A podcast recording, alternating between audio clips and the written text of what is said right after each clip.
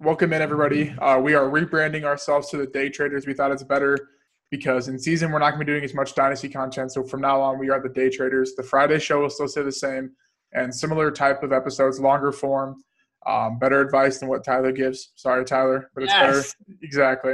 It Um, is. We're just more experienced with life than he is.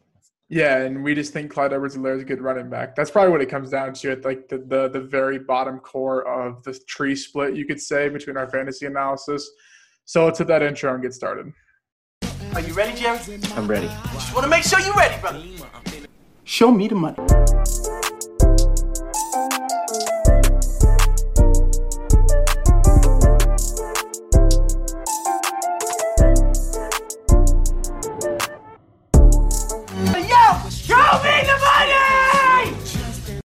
I, I forgot to mention the name or the, the name, the, the topic of the, the podcast, the video, but I mean, they probably saw it down below. So it's quarterbacks that we are avoiding. Um, this can probably go in dynasty or redraft. I said redraft focus because it's what people care about the most, probably coming up here. So, Dwayne, how you doing? I'm all redraft on this one, man, because the guys that I'm avoiding in redraft are not necessarily the guys I'm avoiding on Dynasty. So take it's redraft here. Redraft, okay, redraft. No, I'm doing great. Um, I'm very sick. My throat's all fucked up. So um, who knows? I, I might start like hacking some shit up in the middle Okay. of this thing, and if I do, just deal with it. You're probably going to Uh, do that because the players are gross. I mean, that's probably why you're going to do it, Yeah. I guess. we could just we could just roll along with it. I don't have a beer or a shot for the people today because I I literally can't. I tried. I experimented with just a sip of a beer and it felt like a fucking flamethrower had been taken to my throat. I couldn't handle it. I'm I'm, kind of, I'm a bitch and I apologize to the people. I know I let you down, but it is what it is. We'll see you next week. We'll be we'll be here next week too, and the week after, and the week after that. So first up, quarterback that you should not be drafting. Uh, I'm going to go first this time. Aaron Rodgers. Uh, I pulled different ADPs because I realized that people use all different whack ADPs, and none of them matters until the ADP of your actual draft. So Fantasy Mojo, the site we use, QB12, Fantasy Football Calculator, uh, free site QB10, and the Fantasy Pros ADP consensus QB9. Let me stop So- you for a second. Are those all redraft ADPs or yeah, they're all redraft. All the all the ADPs are redraft. I guess you could just apply maybe some of the stuff to Dynasty, but don't don't think about that too hard. Um, so as you can see, his ADP really hasn't dropped from last year. He was going like the QB four or five last year, if I remember right. And you'd think after the season he had last year would drop maybe to like the 14, 15 range. So last year he had all the opportunity in the world. Eighth in pass attempts, fourth in red zone attempts, second in deep attempts, and fifth in air yards attempted and that resulted in 15 fantasy points per game, eighth in passing touchdowns, which was like two above like 14th in passing touchdowns. So it wasn't that big of a gap. And 11th in passing yards, and his completion percentage was 2.8% less than expected, or his CPOE, which is completion percentage over expectation. So as you can see, he was just not good last year with the opportunity because some people just think it was because they ran the ball a lot, but in reality, they really didn't. Um, they were just a good offense that had the ball for a good time possession because they just kept turning the clock because they had a good run game. And I think the one thing that probably saved him the most, um, and the graphic on the screen you'll see is from RotoViz. It's just his fantasy output um, from last year. Uh, the the bar charts are the fantasy points he scored every week, and the lines throughout it are the black one is the QB the weekly QB twelve, so the weekly QB twelve, and all the area higher would have been a QB one of the week, and from the red to the black would have been a QB two for the week. So as you can see, he had some boom games. Um, in those boom games, I'm pretty sure he threw like five touchdowns in every single one, four or five touchdowns. So it's not like he was throwing the ball, completing a lot of yards, like 300, 400 yards. He was just throwing four to five touchdowns. And then the uh, games below that were just bad. Like you don't want him in the lineup in those games. So really, what it comes down to is you're drafting him based on name. There's a ton of different pivots left over. That behind him, Stafford, Jared Goff, Burrow. As gross as that is to say it, I'd probably take Burrow over Aaron Rodgers. I'm sure Big Ben's down there. I'm sure Tannehill's down there. I'm not really for sure the rest, um, but it's just not a good spot. And then they go out and draft Aaron Jones, and that's been sort of the narrative all year. Um, so I looked at the splits, which is now on the screen. Uh, the 13, so in split um, is the games they won. So there was a plus point differential. And out of split, the three games, the games they lost. I, I, do you know if there's a site where you can do it by when trailing and when leading because like that's not like necessarily when trailing when leading but it's like when winning and losing i guess. Yeah i don't i don't know that there is a play not that i know i mean i can look right now. Mm-hmm. no, um, no i mean i was just thinking like in general because i was trying to like figure that out um but basically the 13 games as you can see the pass attempts and rushing attempts uh seven more passing attempts than rushing attempts but in the games they lost that shifted to 41 passing attempts and 19 rushing attempts. So in reality, you wanted him to come from behind the Aaron Rodgers we all know, coming back, throwing Hail Marys. That was still there last year. But then you go down and look at their schedule, um, and they're projected to win nine to nine and a half games, depending on the book you go to. They only play three teams with win totals projected higher than them. Meaning, if you really break it down, three teams that they're going to be trailing behind if you just compare win totals. So really – you're banking out a quarterback that's not very efficient last year and only going to be throwing the ball 34 times a game. I just don't see much really upside in there, and especially because quarterbacks in general, if you're not taking one early, you're just taking upside chances, streaming chances anyway. So I just think he's a guy that I'll probably fade. Superflex, I mean, I'm okay with him as my QB two and Superflex, but I know I'm not going to be getting him there unless I go QB QB. So I would just probably avoid Aaron Rodgers altogether. Uh, probably just in general probably. Um, adp yes but i think it's just kind of a more of a headache than it is a success to have him on your team. Uh, i'm going to challenge you a little bit on on rodgers here. Obviously as a bears fan i don't love him but for a long time he's been a good fantasy quarterback. A couple of the things that i'm concerned about when i start thinking about do i fade him do i not fade him? One um aaron jones touchdown numbers are coming down. Do we agree on that? Mm-hmm. Okay, so if Aaron Jones' touchdown numbers come down, let's say he has six less than he did last season, which would still be a really nice touchdown total for the kid. Um, are you? Uh, do you imagine any of those go the passing route, or are they all going to go straight to AJ Dillon? What do you think? You said yourself yeah. he was fourth in red zone passing attempts. Unfortunately, not a lot of those ended up in touchdowns.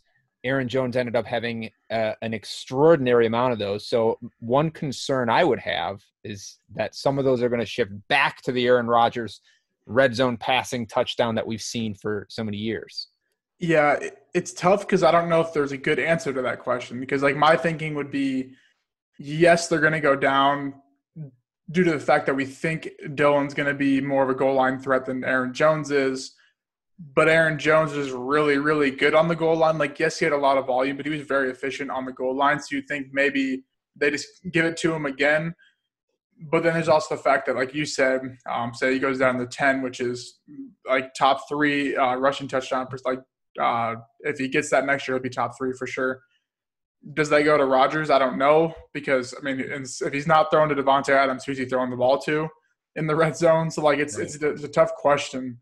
Um, yeah that that's yeah. one of the big points that, that weighs in your favor, right? Because it's Davante Adams, and then everybody else on that team is a trash mm-hmm. receiving option. I don't know. Maybe Devin Funchess can actually play football after after missing a season, but that definitely goes in your favor. The other concern I would have is, um, you know, you said yourself from behind. He throws it a lot more. Matt LaFleur is willing to throw it a lot more from behind. I don't think they're going to win 13 games this year. I mean, if you take three of those away and give them a 10 and 6 season, even last season, um, what does that do to where Aaron Rodgers finished? What does that do to his point total, his his yardage total, his attempts total? I think yeah, I think there's room for regression the other way here. I don't think he should go. Where, where, where did you say he was going? I don't think he should go as high as uh, ten is probably 10, about yeah. right. It's about right for me. Um, but there's a little concern when you tell people to fade him. I see the point. There's just a couple of factors that hmm. make me sort of hesitate. Um, but uh, yeah, you know, yeah, and it's Time it's tough. Tell. Yeah, because like I mean, we even talked about it. Like, I was like pulling hairs to find guys for like quarterbacks because like I th- I thought in my head there was so many, and then you go and look at their real life football stats and how they played, and then compare that to the fantasy, and it's like wow, he was actually like not a bad option. Um, yeah. So yeah, I think it's just more avoid in a sense, but like just pause your expectations. Maybe it's all about to, the expectations. Yes. Yeah, just look. Maybe look to Joe Burrow, Jared Goff. Maybe a good time just know, to remind the people, our weekly reminder to people that you can fade guys all day, but everybody's worth it at a price somewhere, right? So you're not. Sure. We're not saying do not draft these guys at all. Like there's always a time to draft these guys. Make sure you're getting the right value for them, and maybe the value that you um, you should be looking at him is a little bit lower than where they're going right now. Is, is really what we're arguing here. Sure. Um, sure. I didn't think it was that hard picking some quarterbacks to fade. Uh, I'm gonna give you some names that are a little more ballsy than I think what you did. Low hanging sure. fruit there. I'm gonna say right off the top, I think we need to we need to really take a step back from Deshaun Watson. Um, I'm concerned about Deshaun Watson. My original rankings, my original projections had him at QB 13. I think I've said that on the show before. Since then, he's already, I think he's at 11 or 12 now. He's come up just a little bit as I kind of tinker with these numbers all off season. Every little thing that happens, we make changes. So nothing's locked in stone now. Uh, between now and September, God knows how many things are going to change. But right now, I'm telling you to, to fade Deshaun Watson. So his ADPs same thing, Fantasy Mojo is QB5. These are redraft. He's a little higher in Dynasty, but in redraft, uh, Fantasy Calculator's got him at six, and at Fantasy Pros, he's at six as well. So all pretty consistent there. There's two big reasons why I'm telling you you need to lower your expectations for Deshaun Watson and maybe lower your expectations by quite a lot on this guy. The first one you can't you can't ignore the elephant in the room. Um, he he lost the best weapon that he'll ever have on his receiving core when DeAndre Hopkins gets traded off of this team. The bottom line is that he is a quarterback's best friend. It's undeniable that it, his catch radius, his ability to push himself open at any given time, to catch anything that's anywhere near him, um, his red zone threat, these things are undeniable. And uh, none of the receivers that are coming onto this team do those things. None of these receivers that are coming onto the team, this team are even wide receiver ones. They're not X receivers. They're all complementary. Uh, but without somebody to complement it, time will tell what they can actually do. The the most telling statistical differential that I saw here when I was looking at this was this. So so you can you can find the quarterback's accuracy rating. Otherwise, how often do they throw an accurate pass? You know, Player Profiler, I think, does this one. Uh, and then you can also see their completion percentage ranking. So presumably, in a in a perfect situation, in a vacuum, an accuracy rating and a completion percentage rating would be pretty close. Now they're not that way, and a large part of that is because of the receiving core. You know, there are receivers that are better at catching inaccurate passes. Um, when it comes down to it, that's that's what it is. In 2019, Deshaun Watson was the 15th most accurate quarterback in the league, but had the eighth best completion percentage. In 2018, his only other almost full season, he was the 22nd most accurate quarterback in football, and he had the eighth best completion percentage in football. That's a big difference in both of those seasons. Um, and and while it's not always as cut and dry as this, I'm telling you right now that DeAndre Hopkins was the reason. In 2018, I can tell you that DeAndre Hopkins had 46 inaccurate but quote unquote catchable passes, which was a, it's, a, it's a huge number by far and away more than anybody else in the league. And he caught 76% of those. Do you know how many receivers in the league had 76% total catch percentage last year? Not that many, yeah, right? Like six, One? seven, maybe. Yeah. Like, yeah. So uh, the point is, DeAndre Hopkins catches everything, whether it's accurate or not. Does Brandin Cooks do that? No. Is Randall Cobb going to do that for you? No. Kenny Stills. I mean, there's not a guy on this team left anymore that can do that. So, so right out of the gates, when I'm doing my projections, I have to lower Deion or Deshaun Watson's uh, completion percentage. And when you, you lower, he's not going to throw the ball more than he did last year. Uh, he, he's going to complete less passes. He's going to get less yards out of it, less touchdowns. All that happens when there's less catches, right? So right out of the gates, we have to do that. The bigger area of concern for me when you lose uh, Nuk, though, is in the red zone. In the last three seasons, while Deshaun Watson has been playing in games, Hopkins has had 19 touchdowns from inside the red zone. That's over basically 35 games or whatever it is, 36 games. Um, that's a really nice number. He's finished inside the top three at that position more often than he's not uh, touchdowns from the red zone. Uh, that's a that's a big thing that you're losing. It's a big target. Now I know a Darren Fells came on late last season uh, to do a lot of red zone work, but if we're relying on Darren Fells or even Jordan Akins and the pair of them to do the red zone reception work that DeAndre Hopkins is vacating on this team, uh, then then by all means draft Deshaun Watson as high as you want him to. I'm not going to lean on these two tight ends that you couldn't have named for me eight months ago. My second big concern about Deshaun Watson is uh, in the rushing game. So, you know, last season, 500 yards, 600 yards the season before that. He does a lot of work for you on the ground, Deshaun Watson does. He's going to continue to do a lot of work for you on the ground. But I'm going to assert right now that he's going to do less work for you on the ground in 2020 than he has in the past. Uh, first off, we go from Lamar Miller and Carlos Hyde are the two feature backs that he's played with. If you want to sit and tell me that David Johnson is not more uh, physically, athletically talented than those two guys, then I'm I'm done with this conversation because you're you're you're being fucking ridiculous even with Lamar Miller and Carlos Hyde, though, running backs on a Bill O'Brien Houston Texans team get work. Lamar Miller averaged uh, inside that he averaged, I think, number 10 at uh, total carries for running backs. Carlos Hyde was the, had the 12th most carries of all the running backs in the league last year, even though he was sharing work with Duke Johnson. My expectation is David Johnson gets 270 plus carries this year. Um, Hyde had 240 last year. Okay, so some of those carries, look, Duke Johnson's still going to play, but some of those carries are coming from Deshaun Watson's uh, share of that work. It's going to happen this season. Bill O'Brien, now GM of his team, he's the guy that decided to honor the $10 million contract for David Johnson rather than attempt to renegotiate. Uh, obviously he has intention on using this guy. He's always wanted to have a really good feature back. He's always tried to have a good feature back, even though he's never had a very talented back.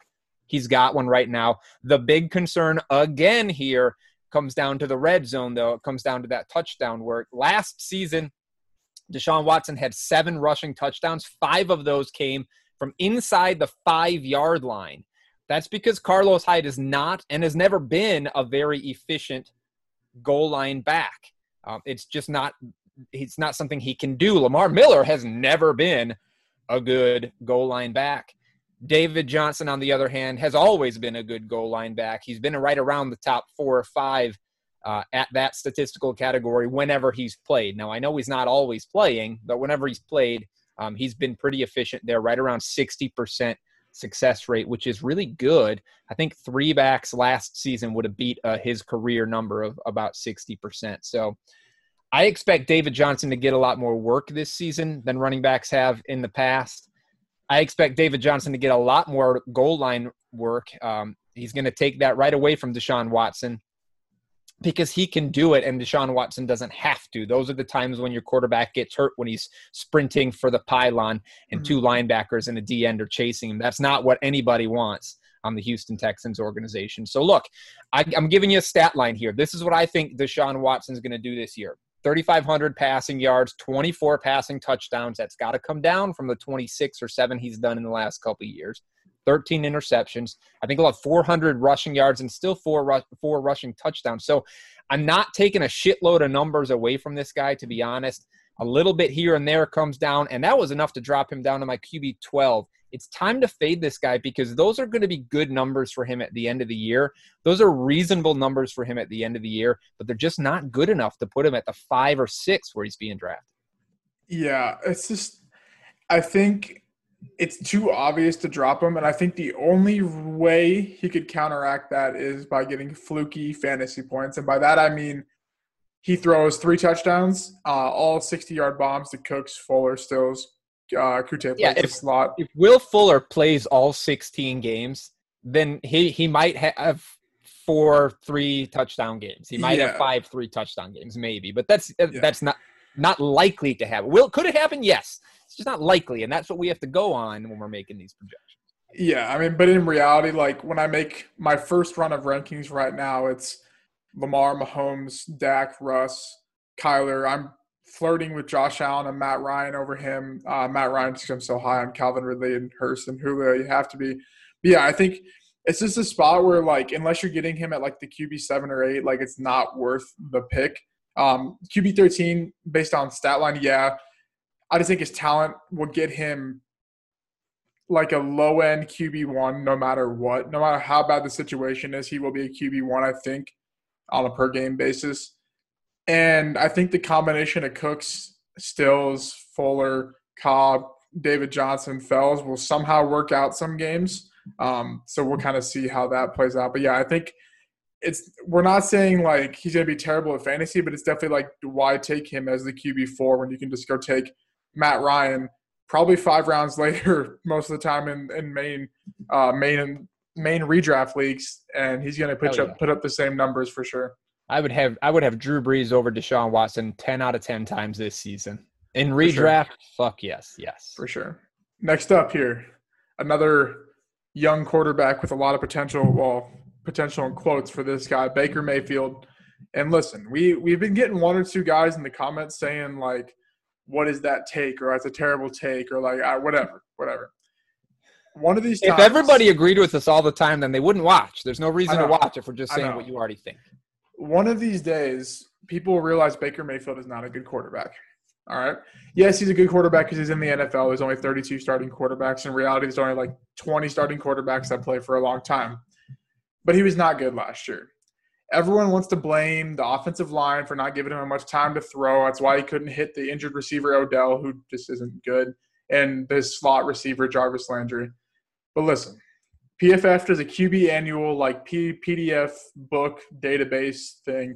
I don't know. It's like 400 pages. I just control F and pull up stats from it.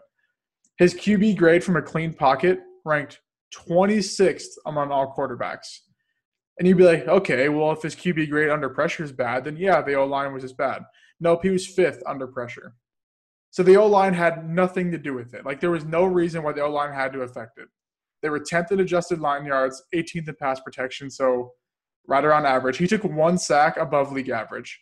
He took an average amount of sacks that probably 16 other quarterbacks take the same amount every year, and league average time to throw.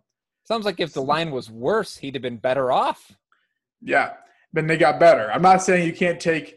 I'm not saying Jedrick Wills and Jack Conklin make the O line uh, make him worse, but I'm saying like you can't you can't use that as a positive or a negative because he was good with a bad O line last year. He averaged 500. Or he averaged sorry, not averaged. His final like stat line was 500 yards over expectation. How that's calculated is a combination of volume, passing attempts, team trends, situational splits, stuff like that. So he actually outperformed what he was projected. That's to show that this offense is not made for fantasy quarterbacks, right? But now it gets even worse. Kevin Stefanski comes in, people are going to be like, "Oh, the analytical guy is going to come in and he's going to he's going to make this team better by running better plays, blah blah blah." Kevin Stefanski last year was the OC of the Vikings. He ran the offense. They ran the ball the highest in the red zone at 60%. And I'm pretty sure the Browns were like third at like 52%, if I remember right. So 8% more. They ran the ball, I think, at a 57.8%, um, or sorry, 51% run rate compared to the Browns' 42% run rate. So that's more runs. They brought back Kareem Hunt. They actually gave a second year tender to him, showing that they want to run the ball. They go out and get Jack Conklin, probably the best run blocking O lineman or O tackle, not a very good pass blocker. They get Austin Hooper, really good run blocker. They get uh, Harrison Bryant in the draft, really good run, run blocker. So everything's showing that they want to run the ball. And if you're going to take an offense where he outperformed expectation and was QB, I don't even know what he was in points per game. I got to pull it up here. QB, like, it was like 20 something in points per game. I think it was 20.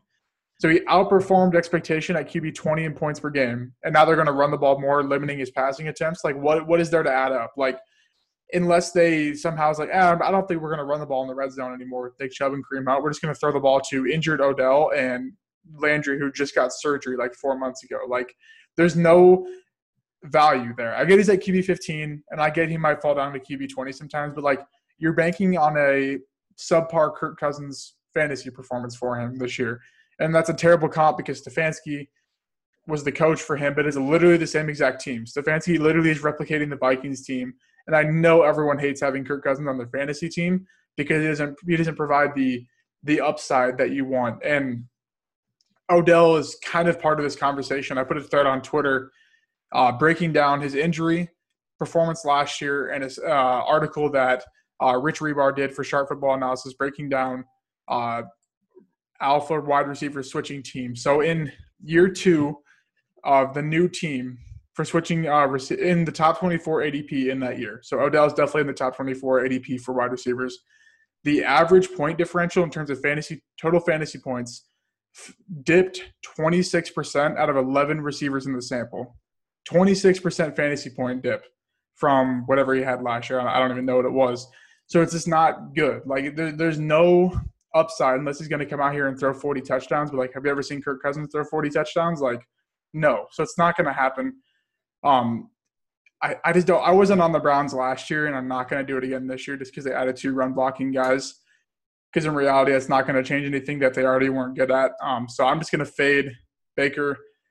QB two in a super flex, yeah, sure, but most people don't play super flex. QB two and super flex can be anywhere from Jared Goff all the way down to Tyrod Taylor at any given week. So the QB two is not really a spot where like I have Baker Mayfield as my QB two because you want him, you want a higher upside player in that QB two spot.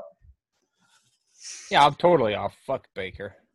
Fuck so Baker. bad. Like I don't know. So everyone's like he threw 27 touchdowns in his rookie year. Well, he should when you're losing every game. I hope he can throw 2.2 touchdowns a game his rookie year when they were down every single game. Like yeah, I don't buy it. I don't buy it. And and you know, people give you numbers all all day long about why it happened last year and why it's going to be better this year. But like the bottom line is, every time I watched a Browns game last year, I watched him play football and I thought, what the fuck is he doing? Like he's he looks like shit on the field.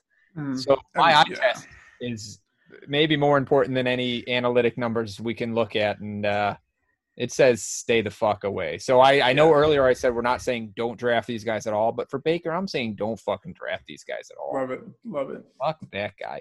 I'm gonna hit you with one more. It's Carson Wentz, who's going either the uh, QB 10, 11, 12, right in that range, depending on where you want to look for your ADP. Um, I believe he's my quarterback 24 right now, which again seems really extreme to a lot of people. And and again, it's an early um, early ranking system, early projections, all that stuff will change a little bit. Although he did bump down a little more just a couple of days ago, and I'll tell you why in just a second. Three reasons why I think you should fade Carson Wentz this year.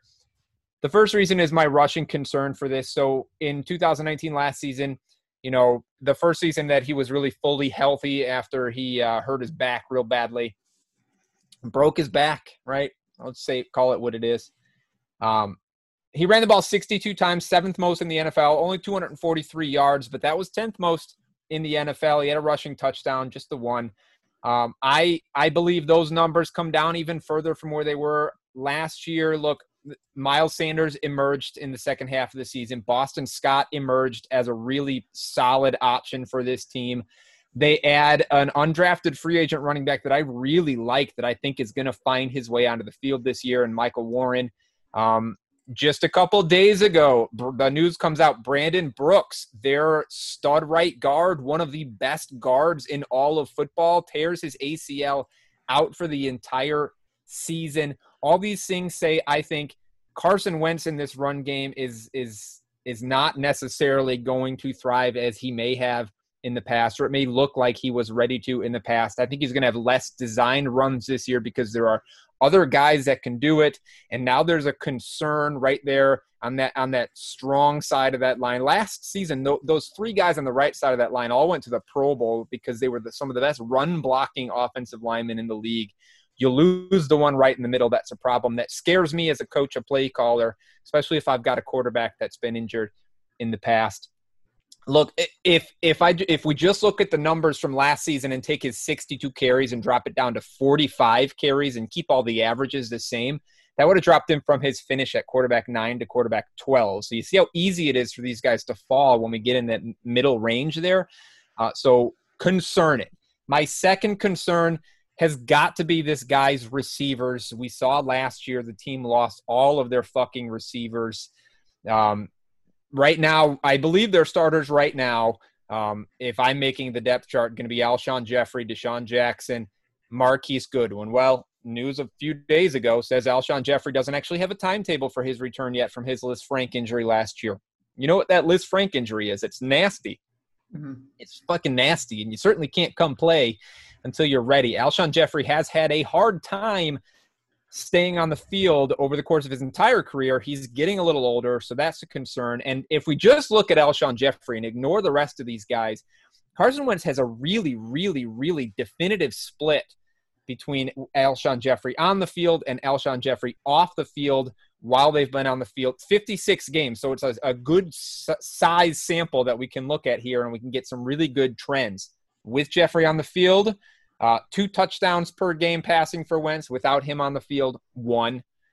With him on the field, half an interception per game, 0.8 with him off the field, which is a, a fairly sizable jump. Um, and 257 to 247, so you got less yardage passing as well. Not as big of a jump, but this is a, this is a big deal. You lose an entire touchdown per game over the last 56 fucking times that this kid has played football when Alshon Jeffery's not on the field. And at this point, I would not be surprised if he misses early. He may even land on the pup because he's never been a quick healer. Uh, so so concerning. Fun fact when you look at the other splits on this field, I know last season when all the receivers got hurt, Dallas Goedert, Zach Ertz really stepped up and became solid receiving options for this kid. So I was just looking at the at the splits, and Goedert doesn't make a big difference at all, him on the field or off the field. But uh, statistically, in his career, Wentz has performed better statistically and for fantasy footballs with Ertz off the field than on, mm-hmm. which I thought was really. It makes sense though. I mean, like the the concept of Ertz is first downs, first downs, yes. first down. Like so, like it makes sense. And and in perspective to the way the offense runs when the receivers are healthy, like it's electric Different, because yes. because Pederson's such a good coach. But yeah, it's it's it's weird. It's weird because there's so is it what's like the sample size? Like my thinking would be like because maybe there's 40 games with Ertz and three without him, something like that. No, it, it was it, it was yeah, it wasn't big. I wanted uh, something uh, maybe eight, nine. I don't remember off the top of my head, but it wasn't nearly as big as what we have with the Alshon Jeffery split. Yeah, are, just, are, people seeing these some of these things on the screen while we're talking? yeah, I, I, I toss them up when whenever you start talking about them. Great. Um, all right, so let's talk about that starting three receiving core on that team right now. Let's say it's Alshon, DeSean Jackson, Marquise Goodwin. That's the plan going into the season. I assume that's the plan going into the season. Will Reagor find his way out there? I don't know. But those three guys, on uh, the average age between those three is 31 years old.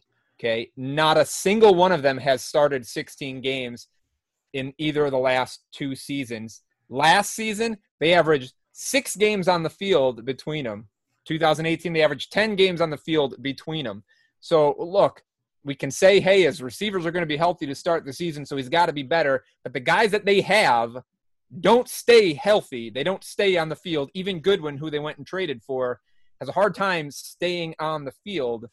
I am very concerned about the receiving core on this team. Yes, you've got Reagor coming in. Yes, Josh John Hightower was drafted. You, you, Quez Watkins uh, on the team. JJ Arcega Whiteside last year. So we got a lot of young names that are going to be stepping into a role on this team and maybe filling in some of those injury spots and and solving this problem for the team. But we're talking redraft right now, and rookie wide receivers do not perform like somebody like Alshon Jeffery could if he were on the field, at least not in year one.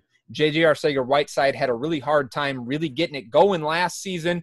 Um, I don't expect a whole lot from him this year either. So if his stud wide receivers or his his three starters get hurt, stay old, whatever they always do, uh, you have to expect a performance dip, a production dip, just because of the age of the guys coming in. Because even an exciting rookie wide receiver um, is still just a what top ceiling for a rookie wide receiver somewhere around 28 yeah, wide receiver. Last year last year was like the only exception but in reality, I don't know the actual finishes. My guess is AJ Brown was like QB or QB wide receiver like 19, 18. Yeah. And his was super inflated by lack of other targets type things. So yeah, I mean like there was a report that came out the other day or yeah, saying that like they the the report on Rotoworld, so what it showed was I wouldn't be surprised if Reagor leads the team in targets which is a, which is going to be a problem for Carson Wentz, a big problem if Reagor leads yeah. the The way the way the, the, if you actually clicked on the Roto World thing and then clicked on the link to the actual article,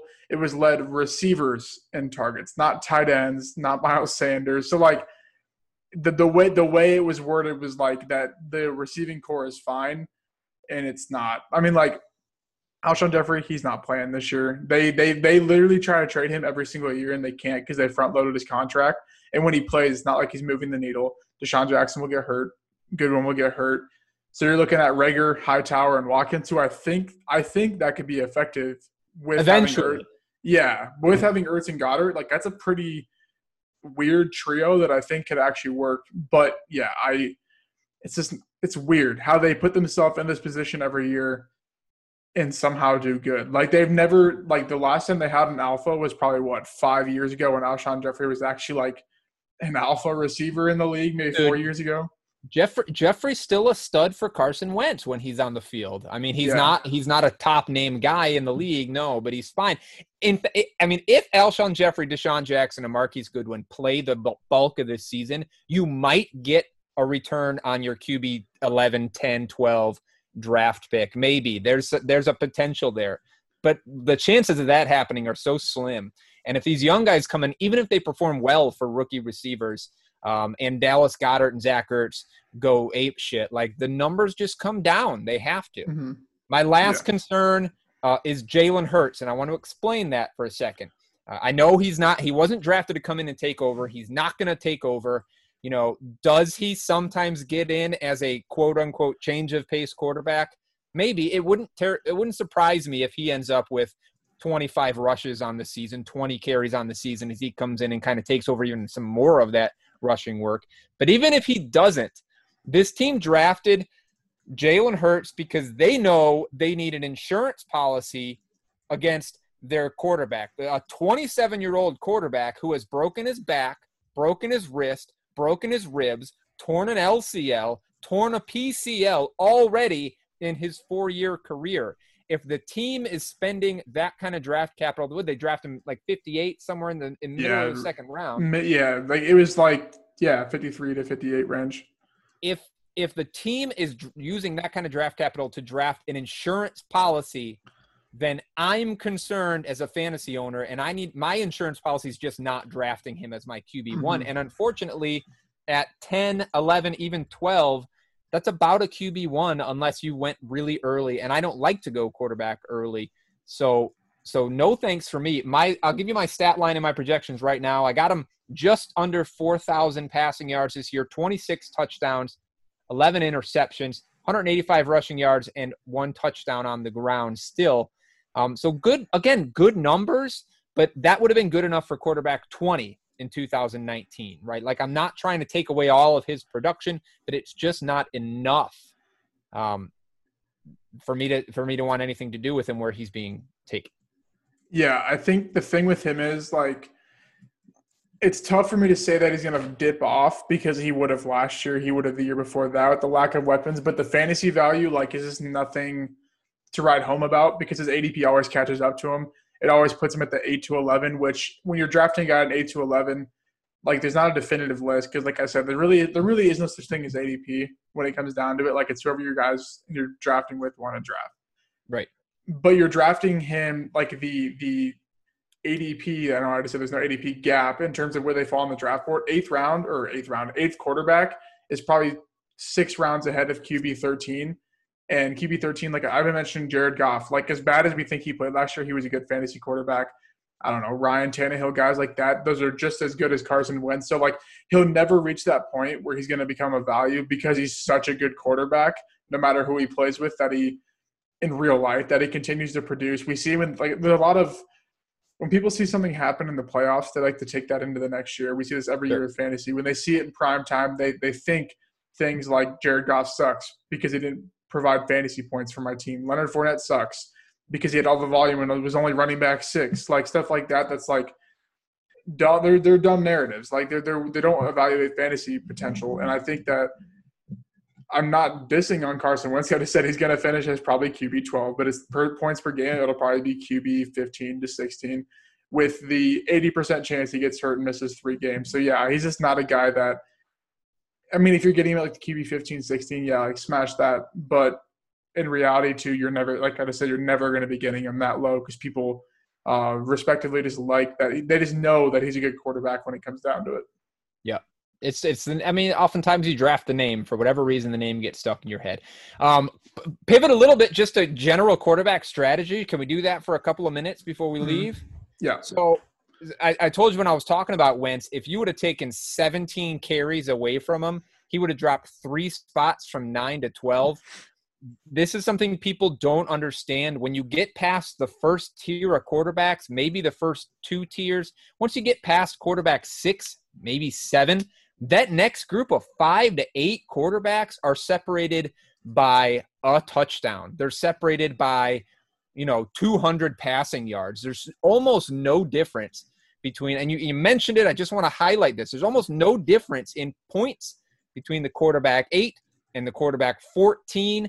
So if you're spending, you know, five rounds earlier draft capital to get the eight instead of waiting, loading up in other positions and getting the 15, you're fucking up. That's not a good strategy. Mm. When it comes to quarterbacks, I've never been a draft early guy, but I understand the people that do because it's either you take the top tier guys who are going to outperform everybody else by a good chunk, or you have to wait and take the value of even like a Ben Roethlisberger who's going late as fuck, but is going to finish within, you know, a couple of touchdowns worth of fantasy points as somebody like Carson Wentz, as far as I'm concerned. Philip Rivers has every chance of finishing in that same humongous tier of tier four quarterbacks. So wait, wait, wait. Yeah, I think the way I look at it as if you're going early, it has to be safe, right? So like I said, when I was looking through what quarterbacks like were bad, there was not many. Thinking that you'd want to go QB late, but in perspective to we're trying to find players to avoid. A lot of guys have decent floors that you can makeshift streamers. You can you can play the schedules. When it comes to early, like I think Lamar, I know we kind of have different viewpoints. I think that's a guy in the third round in single quarterback leagues you can take because his rushing floor, like I said, it might not be the season he had last year, but, but you, yeah, he'll he'll he won't disappoint you. Mahomes could because last year he the whole team took a step back in efficiency. Like we we've only seen Mahomes be the QB one when he threw 50 touchdowns. So you have to bank on that again. Russell Wilson, I love Russell Wilson in fantasy this year because I kind of finally bought into. There's never gonna like the, the pass run split's never gonna change, but his fantasy finish is never gonna change either. So my I think I just like sort of shifted my mindset as like he's actually a really good value where he goes every year he's as safe as it comes. I mean, he does not have the ceiling of any of the guys in my tier one, which is the only reason he's not in tier one. He's never going to have a four touchdown game, 420 yard passing game, but he's always going to have 280 yards and two touchdowns and some yards rush. I mean, yeah. he's always going to be right. Right, his floor is insane. So yeah, so I think that's why like he's a good investment because he won't disappoint you. Dak, good pick. We saw last year the team only got better. Kyler, like it's risky. So like I might fade Kyler in the early rounds because I know the risk is I would say it's 50-50. I still think the Cardinals aren't that great yet, um, but in the long term, yes. So like I think things like if you're going early, you need to know that he is your quarterback for the whole year minus one week and minus injuries. Like you can't you can't be taking Lamar, Mahomes, Russ, Dak, and be like, oh, I might stream Ryan Fitzpatrick this week because he right. plays the Jets. Because then you're just counteracting your whole plan. And then in terms of like, I mean, I guess literally my strategies are I go quarterback early that I that I that I want, or I just take like three at the end because like I said, there's no in between. Like if Matt Ryan's there in the ten, stuff like that, I obviously will take him. But like I'm not I'm not intending to go quarterback once I pass up on the first really three four guys in general. Yeah, I got I've got I've got five. I've probably got six that I'd be willing to take inside the first six rounds just because I think Brees gives you that same kind of floor.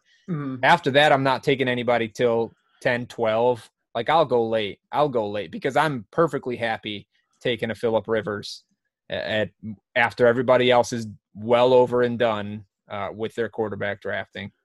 Absolutely. And then like you, I'll take I'll take a handful of them so that you know if I've got the bench space, I can stream out of my two or three that I've taken later um, that quarterback position and I'm fine. I don't have to worry about it. Mm, yeah, so I think there's definitely a lot of room to improve. Um, and we'll be attaching the strategy part to the end of each of these episodes at the beginning or whenever we want to decide to do them. So that was quarterbacks to avoid. Uh, next week, we're just going to lay out the rest of the schedule. So next week, running backs, receivers, tight ends. So four weeks from today, we're going to be touching upon the coaching changes, uh, something that you you really really like. Uh, I do too. Best. It is the best thing that you can it is the literal most impactful thing that there is in football and fantasy football i can't fucking wait for those shows i love that reason you love it and then we're going to go quarterbacks to target on down the tight ends and then the two weeks before the season starts Uh, we're going to be hitting uh, betting primer and an NFL or NFL NFC betting primer because we'll be doing um, shows like that in season. Those can tie directly into fantasy just as well. So it'll be kind of a mixture of a show in general. Um, but we'll be doing that the two weeks before the season, and then in season we'll have a whole new schedule for uh, the whole channel. Um, just because we have to, obviously, because football is hopefully going to be playing by then. Fuck Fauci. We're playing football. Let's do it. All right. We'll see you guys next week.